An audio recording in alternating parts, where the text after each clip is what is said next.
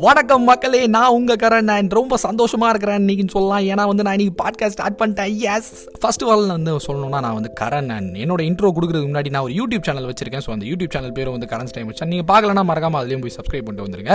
And இந்த பாட்காஸ்ட்டில் கரண்ட்ற உங்ககிட்ட இன்வைட் பேச போகிறான் இந்த கரண் யார் அப்படின்னு கேட்டிங்கன்னா உங்களை மாதிரி தான் மக்களே. நானும் வந்து நாலு வருஷம் இன்ஜினியரிங்லாம் முடிச்சுட்டு என்ன பண்ணுறது தெரியாமல் முடிச்சிட்டு இருந்தேன். ஆனால் அந்த டைமில் தான் நம்மளுக்கு பேச தெரியும். நம்மளுக்கு வந்து கேமரா சென்ஸ் இருக்குது நம்மளுக்கு ஆக்டிங் சென்ஸ் இருக்குது அப்படின்றத கண்டுபிடிச்சேன். அண்ட் அதுக்கப்புறம் தான் நான் நிறைய விஷயங்கள் வந்து எவால்வ் பண்ண ஆரம்பிச்சேனே சொல்லலாம். ஸோ அதில் வந்து முக்கியமாக நம்மளோட ஃபர்ஸ்ட் பாட்காஸ்ட் எதை பற்றி இருக்கணும் அப்படின்னு நான் முடிவு பண்ணேன்னா டோன்ட் குவிட் நெவர் குவிட் அப்படின்னு சொல்லுவாங்க. நிறைய மோட்டிவேஷன்லாம் கேட்டிருப்போம். ஏன் குவிட் பண்ணக்கூடாது? அப்படி குவிட் பண்ண என்ன நடக்கும்? ஏன் குவிட் பண்ணும் இன்றைக்கெல்லாம் நிறைய பேர் வந்து ஒரு மாதம் ரெண்டு மாதத்துலேயே ஒரு விஷயத்தை ஸ்டார்ட் பண்ணி குவிட் பண்ணிடுறாங்க. அப்படி என்ன அதில் வந்து தெரிஞ்சுக்கிட்டாங்கன்னு தெரியாது. ஆனால் பெரியவங்களாம் சொல்கிறாங்க ஜெயிச்சவங்களாம் என்ன சொல்கிறாங்கன்னா கிட்டத்தட்ட ஒன்றரை வருஷம் ரெண்டு வருஷம் முடிவு எடுக்கணும்ப்பா. அது வரைக்கும் உட்காந்து அந்த விஷயத்தை எக்ஸிக்யூட் பண்ணணும் ஸ்ட்ராட்டஜிஸ் கண்டுபிடிக்கணும். அதுக்கப்புறம் செட் ஆகாதுனா குவிட் பண்ணணும்.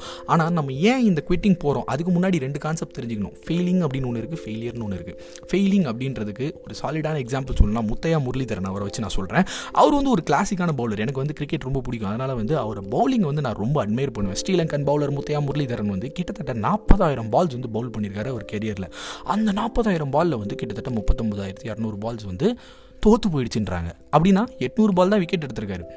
இதுக்கு பேர் வந்து ஃபெயிலிங்னு வாங்க இந்த முப்பத்தொம்போதாயிரத்தி இரநூறு பால் வந்து அவர் ஃபெயில் ஆகி அந்த எட்நூறு விக்கெட் எடுத்திருக்காரே தவிர அந்த முப்பத்தொம்போதாயிரத்தி இரநூறு பாலும் மொத்தமாக வேஸ்ட்டு ஃபெயிலியர் அப்படின்னு சொல்லிட முடியாது. ஸோ ஃபெயிலிங் அப்படின்றது என்னன்னா நம்ம லைஃப்பில் ஒரு விஷயம் பண்ணுறோன்னா அதில் தோற்று தோற்று தோற்று கற்றுக்கிட்டு எக்ஸ்பீரியன்ஸ் கெயின் பண்ணிட்டு நெக்ஸ்ட் ஸ்டெப் போய் அதை சக்ஸஸ் ஆகிறதுக்காக நம்ம முயன்றது தான் ஃபெயிலிங் அது பேர் ஃபெயிலிங் ஃபார்வர்ட் இதே இது ஒரு விஷயம் பண்ணிவிட்டு எபா என்னால் முடியலடா இதுக்கு மேலே நான் மூடி வைக்க போகிறேன்டா அப்படின்னு நினச்சா அது ஃபெயிலியர் ஸோ ஃபெயிலியர் கரியரில் இறங்கவே இறங்காதீங்க மக்களே. உங்கள் லைஃப் வந்து ஒரு ஃபெயிலிங் லைஃபாக இருக்கணுமே தவிர ஒரு ஃபெயிலியர் லைஃபாக இருக்கக்கூடாது.